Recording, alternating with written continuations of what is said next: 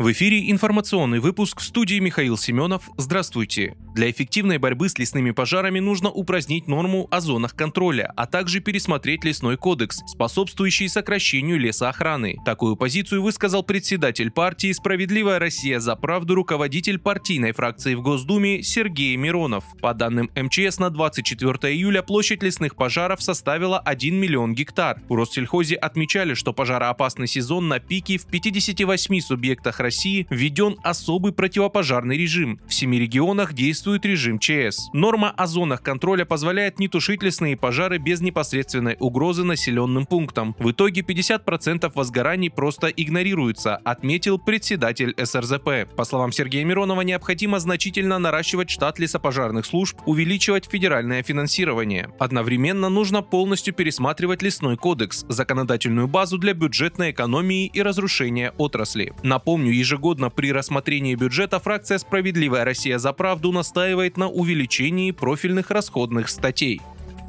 Журналисты американской газеты The New York Times узнали о новой фазе украинского контрнаступления, назвав ее ключевой и решающей. Командование ВСУ определило приоритетное направление, идет переброска сил для нанесения удара. В статье говорится, что самые ожесточенные бои развернутся на юге Запорожской области. Идет переброска туда подразделений, которые ранее не были задействованы и оставались в резерве. В Белом доме и Пентагоне заявили, что они с большим интересом наблюдают за возросшей активностью ВСУ. Новая фаза наступления продлится примерно 3 недели, пишет New York Times. Это большое испытание, цитирует газета высокопоставленного американского чиновника.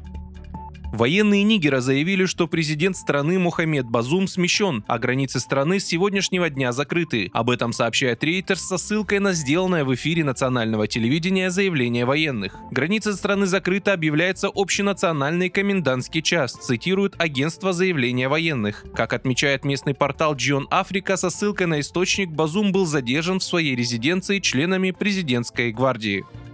Минтранс, РЖД и Центр биометрических технологий планируют в начале 2024 года провести эксперимент по использованию биометрии для посадки пассажиров на поезда дальнего следования, сообщает газета «Коммерсант». При этом, по словам источника газеты, проект должен начаться в первом квартале 2024 года. Кроме того, в РЖД изданию рассказали, что вопрос использования биометрии пока изучается. В свою очередь, в ЦБТ газете подтвердили, что возможность применения единой биометрической системы при посадке на поезд прорабатывается. Однако там уточнили, что использование биометрии не является обязательным условием подтверждения личности, а существующие способы оказания услуг должны быть сохранены, пишет газета. Также в Минцифры изданию объяснили, что внедрение биометрии не только ускорит идентификацию пассажиров, но и позволит избежать ситуации, когда пассажир забыл паспорт и не смог сесть в поезд.